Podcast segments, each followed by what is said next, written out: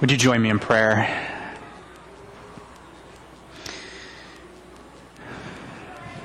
Lord, I'm so thankful for your word.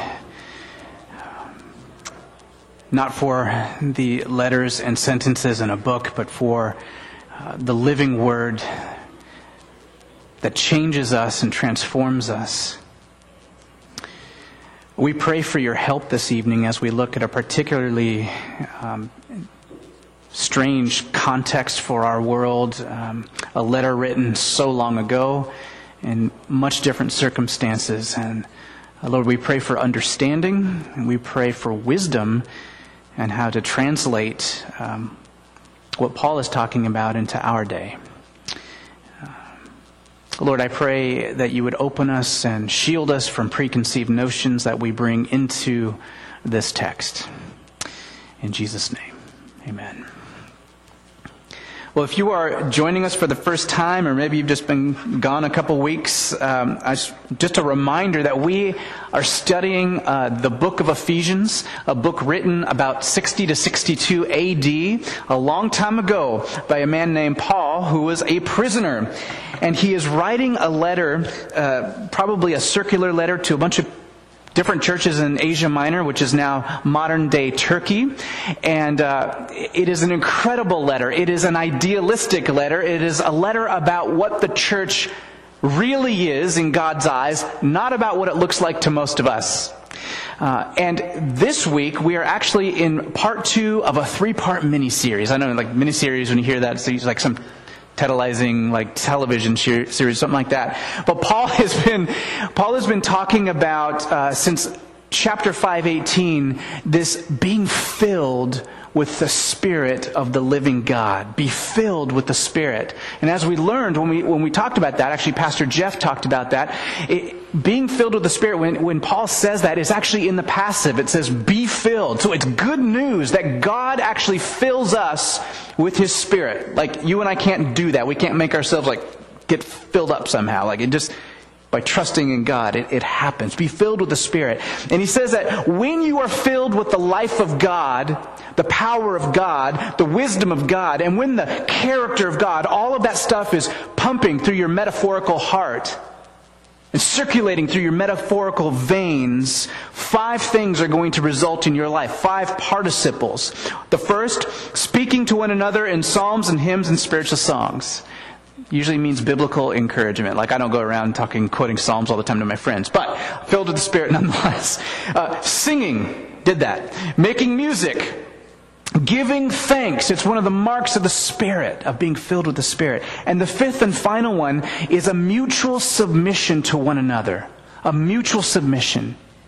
Men submitting to women, women submitting to men, uh, cross cultural, cross class, all that mutual submission to one another. And Paul talks about three particular categories where living this mutual submission happens in the practical day to day areas of life. He talks about three of them. The first is in the marriage relationship, the second is in the parent child relationship, and the third is in the slave master relationship.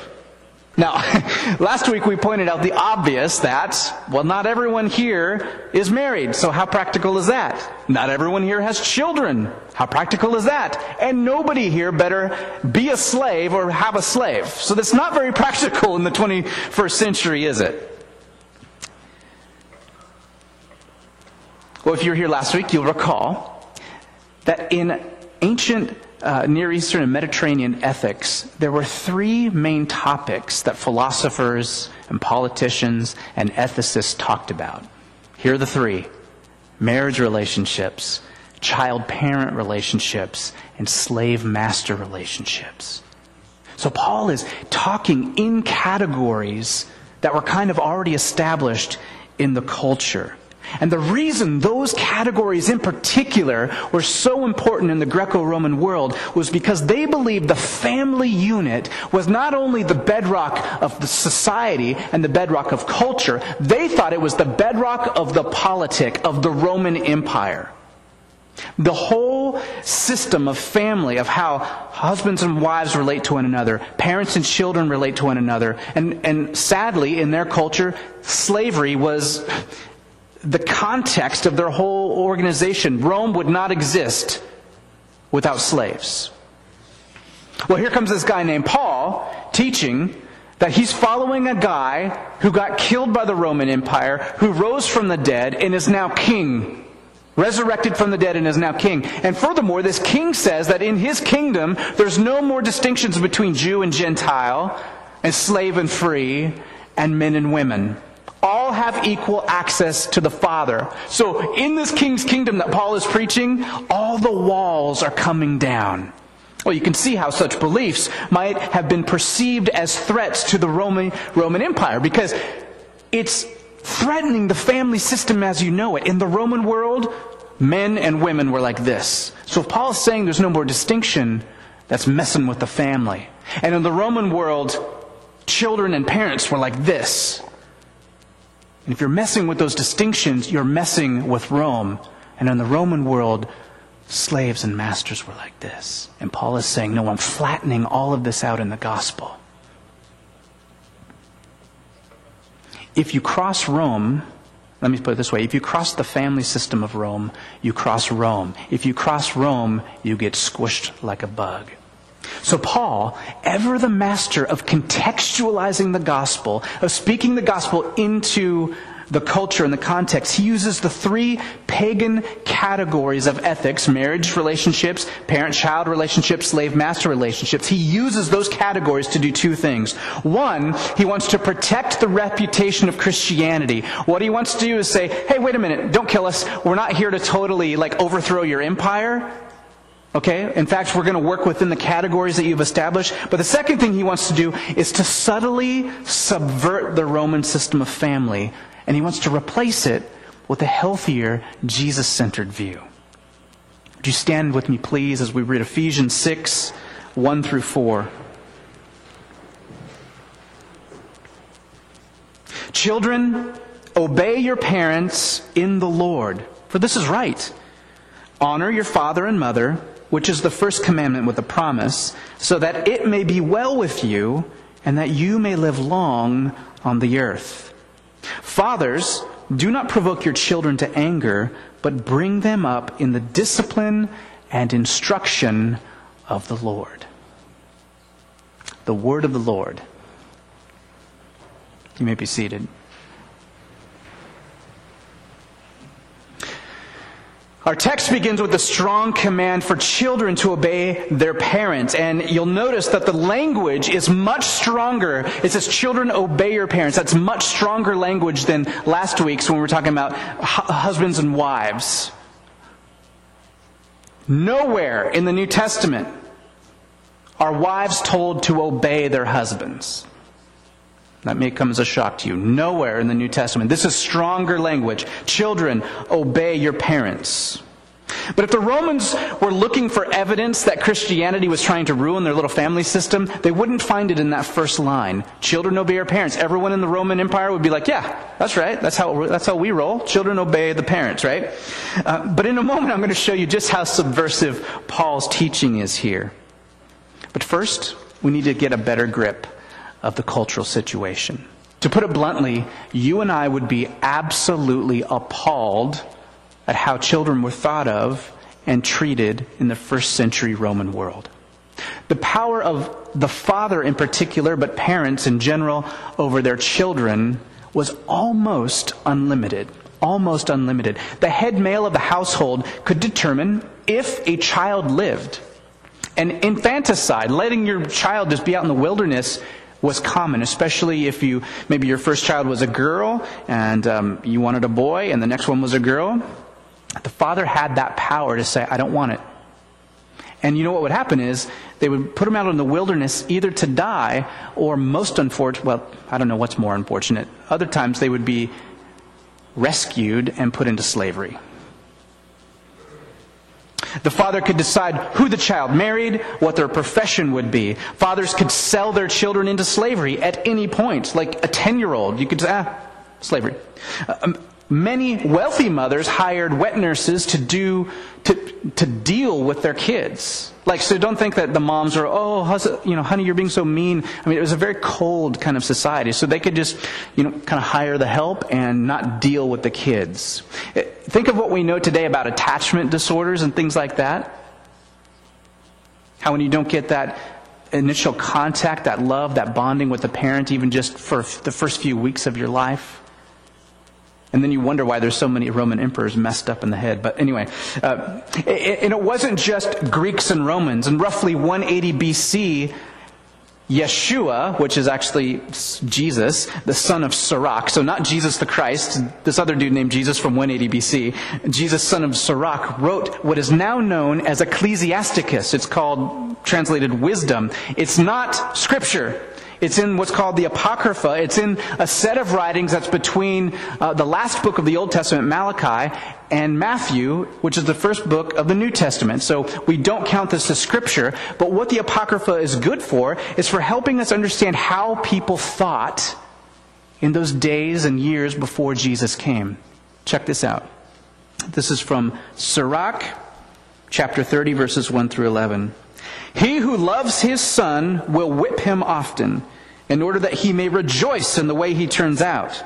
He who disciplines his son will profit by him and will boast of him among his acquaintances. He who teaches his son will make his enemies envious and will glory in him in the presence of friends. The father may die and yet he's not dead, for he has left behind one like himself.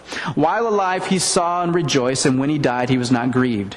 He has left, left him behind an avenger against his enemies and one to repay the kindness of his friends. He who spoils the son will bind up his wounds, and his feelings will be troubled at every cry.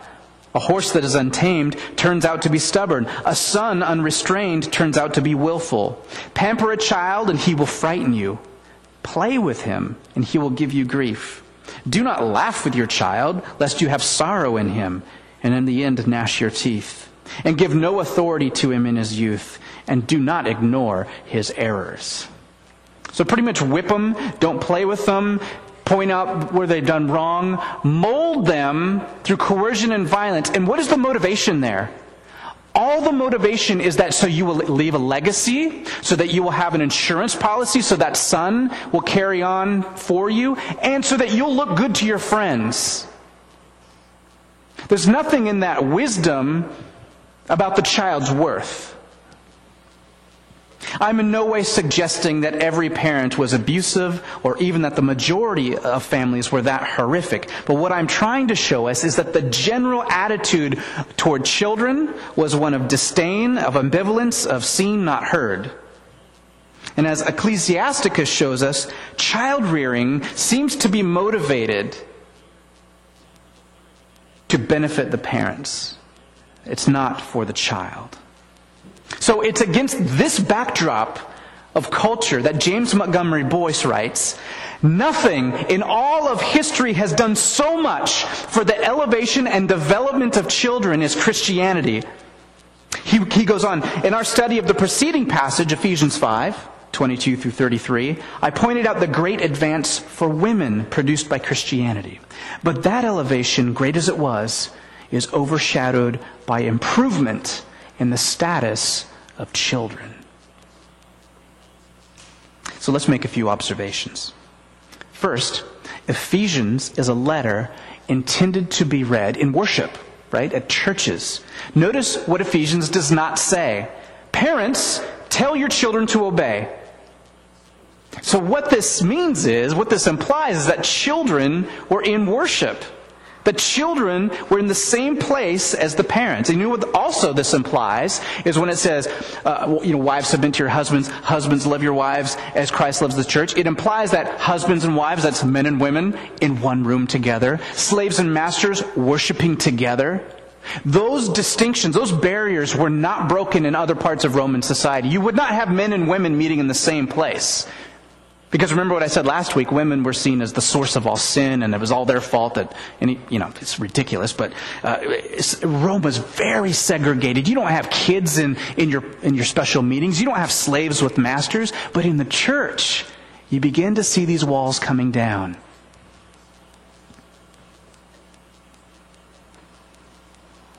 Second, the term for children in Greek here is teknon. It has more to do with the position than age. So what I mean is when I hear the word child, I think of a person like under 16 or something like that. But that's not necessarily what it's talking about. Uh, you are a child. Like, how else did you get here unless you're like Anakin Skywalker or Jesus? But it, I'm a child, right? You're a child. So, teknon, that Greek word, it could be talking about adult children too. Now, here's what I think. I think it is referring to the whole gamut, adult children and little children, but I think it, maybe the emphasis is on littler kids. Because later on in the text, it talks about how parents should be training up their kids. Like you don't usually train up your 60 year old son when you're 80. You know, it doesn't work out that way. Paul gives three reasons why children ought to obey. First, he builds a bridge with the Gentiles, and he appeals to natural law. He says, first of all, you should obey your parents' kids because it's right. Because it's right. It's the right thing to do. In every culture we've ever discovered, there's some kind of hierarchy between parents and children. Like you never meet a culture where like, oh, the baby's born and now it's king of our land. Like, it, that would be maybe kind of awesome. Is that like, uh, what do you call it? Uh, Pinocchio, where they go to that place where all the kids run it.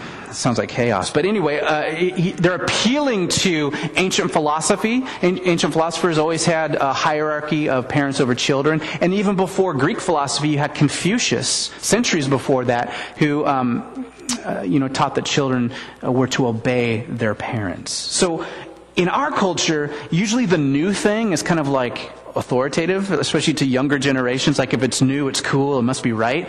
In the ancient world, new things were suspect. If you could prove that something was old and traditional, then that was authoritative. So what Paul's doing here is he's making a bridge to his Gentile audience. He's saying, hey, obey your parents because it's the right thing to do. It's always been the right thing to do. Second, he appeals to Scripture. It's biblical. Hey, it's one of the Ten Commandments. Children, uh, honor your father and mother, right?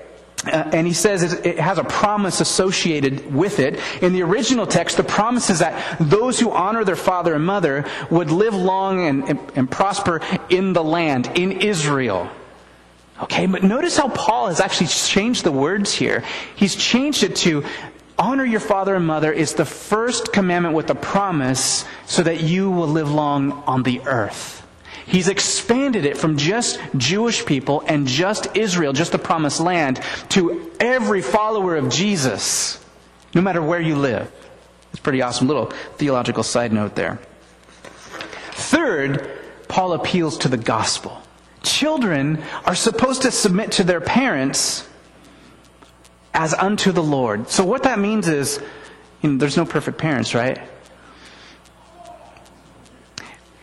When we, when we submit to our parents, we do it as unto Jesus. When we disobey our parents, we're disobeying Jesus. So it's a, it's a discipleship thing. It's actually like Jesus is more important than our family relationship. And I know kind of we're an uber family society.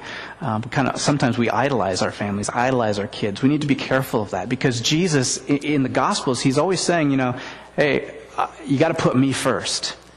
You got to put me first. So obey your parents as unto the Lord. And when you don't obey them, it's like you're not obeying Jesus. Unless, of course, you've got to kind of nuance that. Like if your parents tell you to do something totally immoral or wrong, um, you know, you should disobey. Kind of like the whole Daniel uh, disobeying the king because he was wouldn't let him worship God. So, which brings us to another dilemma. How long are we to obey our parents? For example, I am a child of Richard and Kay Eltrich. They are my parents. They are alive. They live in Gig Harbor, Washington. Uh, how long and in what way am I supposed to obey them? Uh, they're my parents and I'm their child, but I'm also 37 years old, married with two kids and a third on the way, uh, and a pastor of an awesome church in Bellingham. Uh, am I supposed to obey them like I did when I was three, or 10, or 16? In the, in the first century, the paterfamilias, the head male of the household, might be in charge until he was 65 years old. And if they had kids when they're young, then he's in charge of like 45 year olds, 47 year olds. Right? That, that's not the same as it is in our culture. In our culture, when uh, we allow 18 year olds to vote, in, in many situations we count an 18 year old as an adult. So I think that this command to obey our parents has got to be inherently culturally nuanced, okay? What makes sense in our world? In our culture, uh, adolescence seems to be extended more and more. So my great grandfather migrated from Germany. He came over to the West. And by the time he was 20, he was already a commercial logger, and then he moved further west over to Fox Island, Washington. He was a commercial fisherman by the time he was like in his mid 20s. And like when I was 19, I joined the Coast Guard. By the time I was 20, I was in charge of a large portion of making a ship work, and I had a gun that I would take on boardings, and I saw my first cadaver that uh, a botched rescue where someone had drowned, and we had, so encountering death, and so sometimes we have situations where we grow up fairly quickly, right? But today, adolescence can be extended. It's a growing phenomenon. So parents and children need to figure out what's realistic. So like if you're 30 and you're living at your parents' house, there's probably got to be some rules that you're going to need to follow, like some obedience stuff, right? You're, you're going to have to obey the rules of the house or move out. The underlying stance between children to parents is honor them. It's honor them. Okay? So maybe in my situation, uh, I, I, don't ask permission every time, you know, can I go to a movie tonight, mom? But I, I try and honor my family. I try and honor my parents. And I think, you guys, I think this is one of the, one of the issues of my generation and below. Did you know that there's over 78 million baby boomers born? And I'm Generation X, whatever that means. There are less than 40 million of me. And one of the issues of our day is how do we honor our parents who are aging and ailing? And let's expand this a little bit because we, we talk a lot about being a Christian church, right? And we're brothers and sisters. Hey, what's up, brother? What's up, sister? There's going to be people in our congregations whose kids can't take care of them, who don't have kids, whose kids won't take care of them. How are we going to honor our spiritual parents in the Lord? Right? It's an issue we're going to have to work through. We have to talk about it. Now, some of you are already, I see evidence all over the place. You know, Ryan and Christine, I see how you guys are already so giving and working through dealing and loving your parents. Um, Christine. And I, I watch Gary and Ann walk through this right now. Ann losing her father this year, and, and Gary's mother having some hard times, and now Ann's mother having some hard times. Chris Sanders probably right now in California dealing with her mom who has failing health. How is it that we are going to honor our mothers and fathers, biological and spiritual?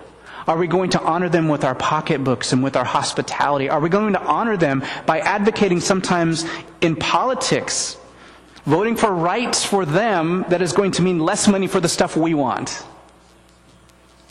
Those are issues that we need to deal with together. And what about the obvious elephant in the room? There's no perfect parents. Some have endured extreme abuses. How are you going to honor your parents? What does that look like? Others have parents who just remain difficult to get along with. I mean, let's be honest, like the best parents, the best kids are hard to get along with sometimes. What about parents who make f- poor financial decisions who put you in a pinch? What does honor look like? Well, Ephesians, frankly, doesn't help us. It's not a counseling text. It's an ideal text. It tells us what we ought to do, what our heart stance should be. But real life is complicated. Even the best relationships with parents can be frustrating. So first, in cases of abuse, you need to figure out what's appropriate, what boundaries are appropriate for you and your health and the health of your nuclear family. And being part of your parent's life as an abuse victim, like face to face kind of life, that might not be realistic. That might not be real, realistic ever in your lifetime. Healing takes a long time, and sometimes it takes longer than we have on earth. So I want you to hear that. I want you to receive that if that is you.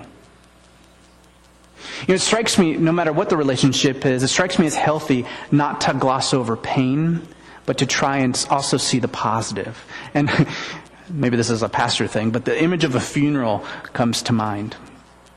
I participated uh, personally in some very difficult funerals. You know, it's great when like wonderful Christian people die and they've just got this whole legacy and everyone's talking about all the great things they did. Like those are the easy ones. But everybody dies. And sometimes you have to do a funeral for somebody who's died who has just left a wake of destruction in their path. And you look around at the faces who are gathered at the memorial and you're saying, oh, he sexually abused that person or cheated on that person And as a pastor, like, I'm about truth. I, I, I, can't just, you can't just pretend that stuff didn't happen. So, so the way I approach that is I say, hey, let's be honest today. We're remembering this person. And there are some of you in this room or this graveside that this person has damaged. And you need to say that. You need to, to not pretend it didn't happen. But then there's a part called the eulogy, which just means thankful speech.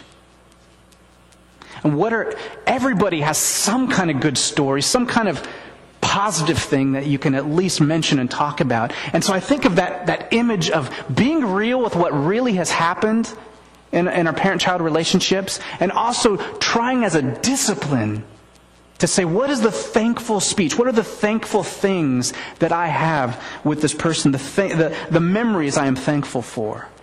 What part of their lives, if any, can you honor? Well, up to this point, Paul's readers may not have found this message too stunning. Sounds kind of run of the mill. Some new twists and turns for sure, but it's, it's the next portion of his teaching that would turn the Roman family on its head. You see, in the ancient household codes, remember I told you there are three there's the marriage code, and the parent child code, and the slave master code. Well, in all those ancient writings, the people that are mentioned are the wives, and the children and the slaves. The people in power never get mentioned. In those codes, they don't have really any responsibilities because they have privilege. And you notice what Paul does is he takes those same three categories, but he makes it harder on the husbands, he makes it harder on the parents, and he makes it harder on the masters. Why? Because when Jesus enters your life, power comes with responsibility. Privilege, you know, it, it, it comes with a cost.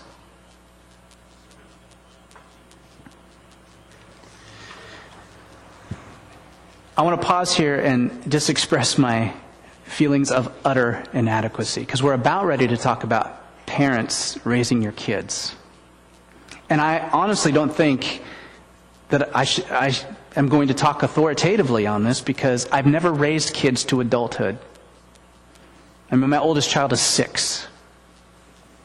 All right? But there's two consolations when we come to a text like this. First of all, as a church, we're committed to preaching through Scripture and not picking and choosing the stuff we like. So when we come to a text like this, we don't get to squirm out of it. I don't get to squirm out of it. So that's one thing. The second consolation is that Paul, who wrote this letter, wasn't even married and he didn't have kids. So, what I'm going to do is I'm going to stick to the text. I'm going to try and exegete it for us, bring out the original meaning. And then I'm going to share, I'm going to share some of what I am trying to do and some of the things that I've reflected on for my family. And I want you to, in fact, I'm going to just come right here for a minute. I'm a fellow journeyer with you. Okay, so as I make these suggestions, it's all kind of we talk, like let's try this together because I don't know what I'm doing. Okay, so to the text. In verse 4, Paul uses a two pronged approach. He first addresses a negative and then a positive. So, negatively, Paul says, Fathers, do not provoke their, uh, your children to anger. Now, in the original language, fathers is synonymous in Scripture with parents. So you could read parents, don't provoke your children to anger. The reason I think it says fathers is because back then, fathers had kind of the power and they were the ones most likely to do the disciplining. But thankfully, in our culture, we're becoming more like this in the household. Men and women taking more, women are, are, are, getting more power in our culture. So, women, that's good.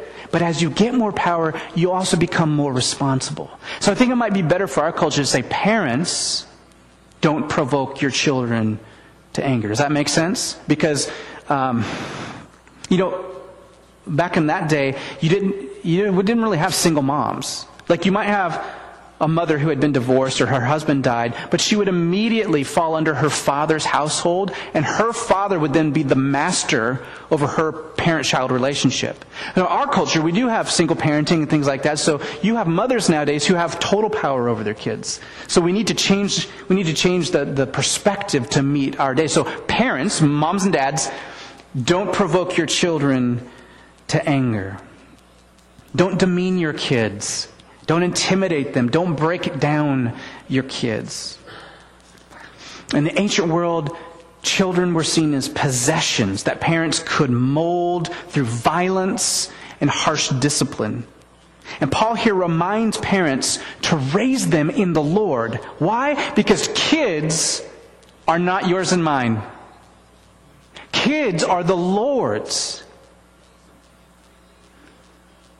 And if you have a child or you're raising a child, you are a steward, not a master of that child. And here's the really freaky thing I think we are going to give account one day for how we raise these kids in the Lord. We are not, hear me? We're not to give account on how our, kid, how our kids turn out. We can't control that. You know, even with little ones, they already have their own personalities and their own minds, right? You can't control how they're going to turn out. What we'll be held responsible for is how we raise them in the Lord. That ought to feel a little convicting if it does. The very fact that the majority in the Western, United, in Western Europe, United States, and Canada would be appalled by child abuse, the majority would be appalled by child abuse, appalled by child slavery, Infanticide would be inconceivable. All of those stances that we have, that's evidence of residual Christianity having worked through our culture so long ago. We might be a, a, a post Christendom world right now where most people don't go to church, but we still live with, on that wave of that's not right to abuse kids. It's not right to sell them into slavery. Like the majority of people would think that's, that's the way it is. Now, many of you who are parents, Grandparents, aspiring parents may have endured abuse and violence and demeaning violence. I'm talking verbal and physical. It's perpetuated by modeling. We usually parent and lead how it was modeled for us by our family. So, this is a call to break the chains of generational violence, of generational abusive speech. And you know, when I say that, like, I don't think you're going to hear the sermon, and if you have a problem with anger, you know, you inherited maybe from your family system, or you've got a problem with maybe you have some, an abusive streak. Like, I don't think you're, oh, I'm glad you said that. Now I'm going to change. Like, you might need counseling. You might need some spiritual direction, a combination of those things. What I'm saying is, that's the direction we need to be headed. And the responsibility, friends, is yours. The responsibility is yours. It's not going to be a magical, you're going to walk out of this room and be healed. Well, what, what, if, that, if that's you and you're struggling with that, what's a next step? What's a next step towards healing? Because it's not an excuse to say, hey, that's how I was raised. That's how mom and dad did it. Once, i should have told you to plug your ears because once you have heard the gospel, once you're following Jesus, like, we don't get that excuse anymore. Now, on the positive side, Paul calls parents to instruct their children in the Lord. Now, there are two ways I err in doing this. On the one hand, I can be far too demanding and expect children to conform to my set ways of connecting with Jesus. Um, okay, so, in any given sermon or class about worship, I'll probably teach you that everybody has their own way of relating to God. So, think like Gary Thomas's book, Sacred Pathways. That was a big hit around here. Um, you know, some people uh, connect with God in nature, and that's kind of their pathway. And some people through spontaneous prayer, and some people through service. For me, uh, I connect with God when I study academically and when I have silence and solitude. Right. So that's my my main pathway. So I can't, I, can't expect my kids to want to sit through, hey, we're going to have family devotionals around the dinner table, and you're going to sit still, and you're going to listen to this, and we're going to be silent before you touch your food. Have you ever, even trying to get them to pray before they touch their food is crazy. Um, so, I've tried that, and I recognize that my kids are each wired differently. And guess what? It's my job as the person with power to figure out my children, to get to know my kids and their personality traits and help them figure out their way to relate to Christ. Because it's not going to be my way. Like, I'm not, hey kids, come with me and sit in my lap in the morning and we'll meditate together. Like, that would be my dream. That doesn't happen. So, on the other hand, we can be far too passive. Well, I tried the whole meditate on my lap thing and it didn't work, so forget about it. These kids are going to hell. No. so you, you, can't just you can't just give up, right? Like raising kids is a serious thing. We're teaching them the ways of Jesus. The home is the main context of discipleship. Uh, Gordon Smith, who's a professor at Regent College, is also like a lot of his area of research and his PhD is conversion narratives. How do people come to Christ? How do they grow in Christ? You know what he says? The family is the most effective discipleship context in the world. The family. I mean, youth pastors, uh, people who have done youth work, you know the statistics. Like, if kids don't come to Christ by 18, was like 4, 6% as an adult likely to come to know Jesus? Like, it's really not good. The family is the number one context, most effective in the world. Katie read earlier from Psalm 78. I wanted that psalm read because of how it tells the elders in the community to pass on the stories of God to the next generation. We need to be storytellers of God's work in the world and maybe more importantly of God's work in our lives. We need to tell those stories to our kids. Do your kids know your testimony or the appropriate parts? I was thinking about that this week. I'm not sure that my kids have even heard that story. And certainly, you know, Sophia's old enough to comprehend that. Why is that? Why, why am I not a better storyteller about me? And even more vital than telling the story is living the story. So a year ago, uh, we were blessed by my parents to be able to go and stay for free in Hawaii. Stella was two years old, and so her first, was her first, I don't know, but her first airplane ride that she comprehended and Stella can tell you to this day, every time she sees an airplane, she thinks it's going to Hawaii. She says, I remember I got on that airplane and I got gum and I sat with my lammy, that's her stuffed animal, and she can tell you what kind of juice she had. She can tell you what shows she watched on my little iPhone. Okay? And how is it that she remembers all those details from when she was two? Why? Because her world is tiny. Like that's a major percentage of her life. Well, what was I thinking about? Well, Corey and I were figuring out: do we get them packed? Do we have enough diapers? Do we have transportation? Uh, what are we going to eat? When are we going to eat? Are they going to take naps today? Oh my gosh! What if they don't take a nap? What if they blow up? You know, it's like when you get older and you get more responsible, your world is so much bigger. Uh, to put it bluntly, like my kids are a much smaller percentage of my mental pie then they, like I'm a huge percentage of their life. Like they live at home, they go to school, they go to church. That's it. So my point is, your kids are watching you and they're picking it up.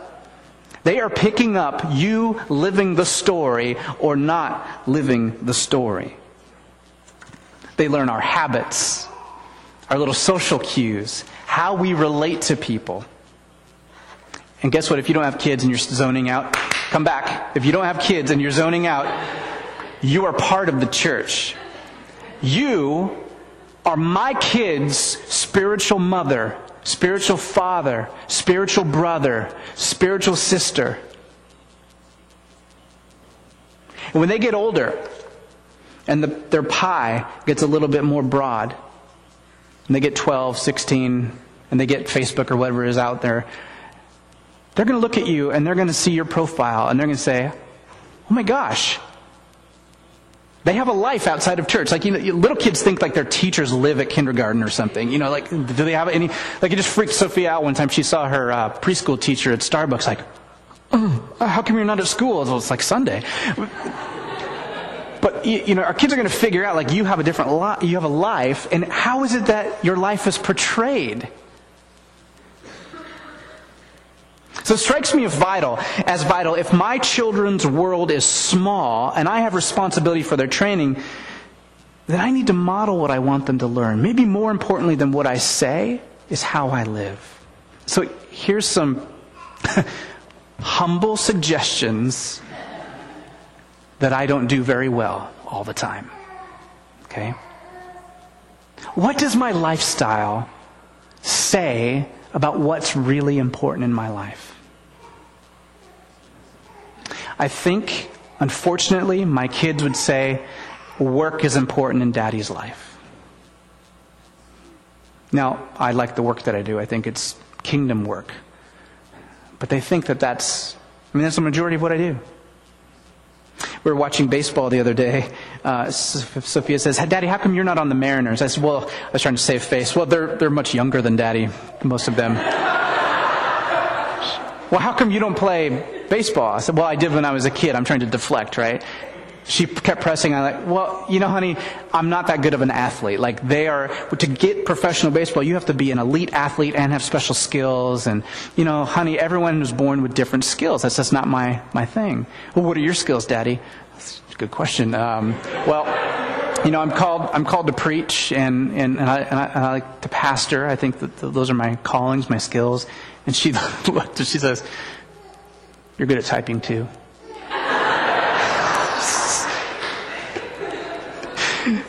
So, yeah. Anyway, what does my lifestyle say is important to my kids? Uh, for example, church involvement. Like they're watching us. Our, the piece of the pie of you know home life, church life, school life. That's their three big things. And so, am I skipping fellowship with my brothers and sisters because you know the Sounders game is on, or because I feel like it, or uh, you know Am I allowing, like, as my kids get older, these are, just, these are decisions we're going to have to make. Am I going to allow sports or dance or those kind of things take precedence over church? Or, or are we going to put our foot down and say, you know what, we want you to, to have different experiences, but if you're on select soccer and they have Sunday games, sorry, we're, we're going to not do that. You know, those are decisions that we're going to have to make. Am I modeling um, growth? Am I growing? Do I have a relationship with Jesus worth talking about? Because, like, our kids are not dumb. And they will pick up on whether or not my prayers are sincere or not. Like, am I praying even at the dinner table? You know how we, we get into the ruts of our set prayers? Does it seem when I pray like I know the person I'm talking to, or is it just like, let's get this through so I can eat? Because they're picking up on those types of things. Am I modeling prayer? Am I modeling a love for God's word, a love for God's people? Am I giving sacrificially and regularly? Do I help my kids learn the value of giving? Am I loving my neighbor as myself? Am I giving my kids experiences in service? Like taking them on the garbage cleanup and explaining that this isn't just fun with your friends picking up trash and finding worms and stuff, but this is, you know, beautifying our neighborhood because we think God loves His creation. Um, Sarah and I are in conversation about having some of our older little ones serve in ways like handing out bulletins and taking, being part of the worship life of the church. You know, as the team was practicing, you've got Zoe and Stella up here kind of pretending to sing in the microphone. Heck, some of our kids could be doing this stuff, participating in the life of the church. And if you're married, are you modeling love and mutual submission toward your spouse? Our kids learn how to relate to the opposite sex by watching us. You know, I want my daughters to expect that a man is going to treat them with dignity and honor and courtesy. And if I don't treat Corey with dignity and honor and courtesy, it's going to lower the bar of what they expect in a man. And maybe the most important stance of all is for us to tell the truth. And I mean, of course, truth in everything, but I'm talking about being truthful about ourselves. You know, kids need to know that mom and dad have struggles too when it's appropriate. And I mean that, uh, like when it's appropriate. And, and, and kids need us to apologize to them when we're wrong. When we've maybe even been right, but we've come at them a little too harshly, raised our voice too much, been too harsh, you know? They need, to, they need us to model humility and ask for forgiveness. And they need to hear and witness how Jesus has changed our lives. Jesus rose from the dead so that we could have eternal life, yes, but that we could also have a full and abundant life now. And what Paul is doing is reminding us here that through faith in Jesus, we can reimagine what family, what this parent child relationship can look like. We can reimagine how in the Lord it can look like to raise up the next generation of disciples. And I just invite you, if you feel as inadequate as I do, either as a real parent or as a spiritual brother, sister, parent, uh, I invite you to join me in prayer.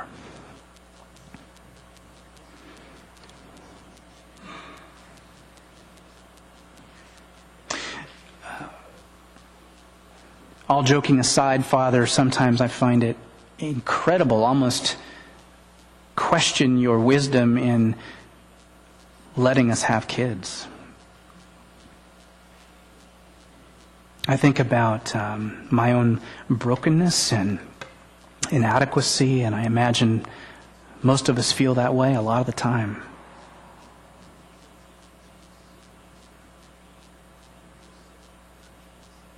And I pray, Lord, that you would fill us with your Spirit. That the fruit of your Spirit, that uh, the power of your Spirit, the wisdom of your Spirit would pump through our heart and our veins. That you would change us.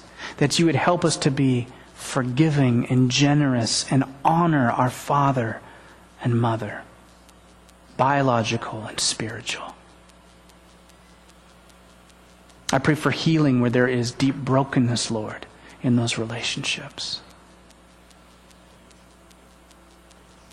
And I pray, Lord, as your church, that you would help us to see children as gifts, as blessings, and as yours. Lord, give us great patience. Give us great vision for their lives, Lord.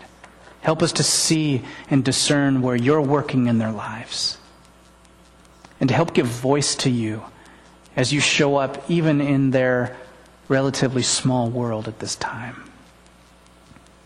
I pray that you would help us make you a big piece of their pie. And we thank you, Lord Jesus, for coming in the flesh, for dying the death that we deserve, for defeating our old enemy death by raising from the dead and we are so thankful that you reign now and forever. Help us to trust you. Amen.